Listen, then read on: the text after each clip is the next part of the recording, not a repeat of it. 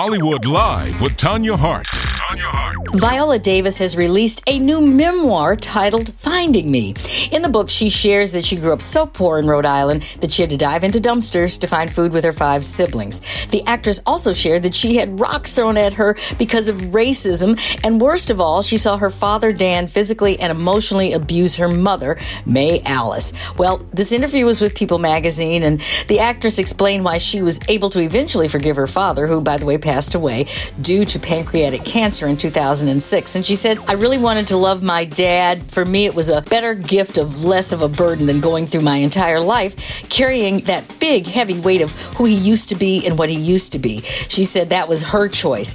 She did forgive her father. Her mother forgave her father, which is probably the most important. She said he changed. My mom said he apologized to her every single day. Every single day he rubbed her feet. She said, You know what? Forgiveness is not pretty. Sometimes people don't understand that life is just not a Thursday night lineup on ABC. I know that's right, sister. I cannot wait to read her book. I'm sure it's very good. Chris Rock's younger brother, Kenny Rock, has challenged Will Smith to a boxing match. Of course, that's in the wake of Smith's attack on his brother at the Academy Awards.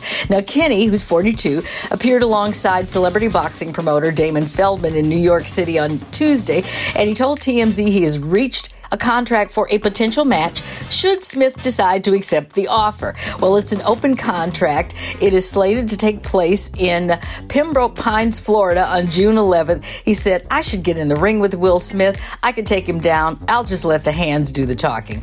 Well, good luck with that one, Kenny, because I seriously doubt that Will is going to take you up on that offer. But you know what? It's a good gesture for you and your brother. Okay. And for all of these stories and a whole lot more, don't forget to follow me on social media at Tanya Hollywood and at AURN online.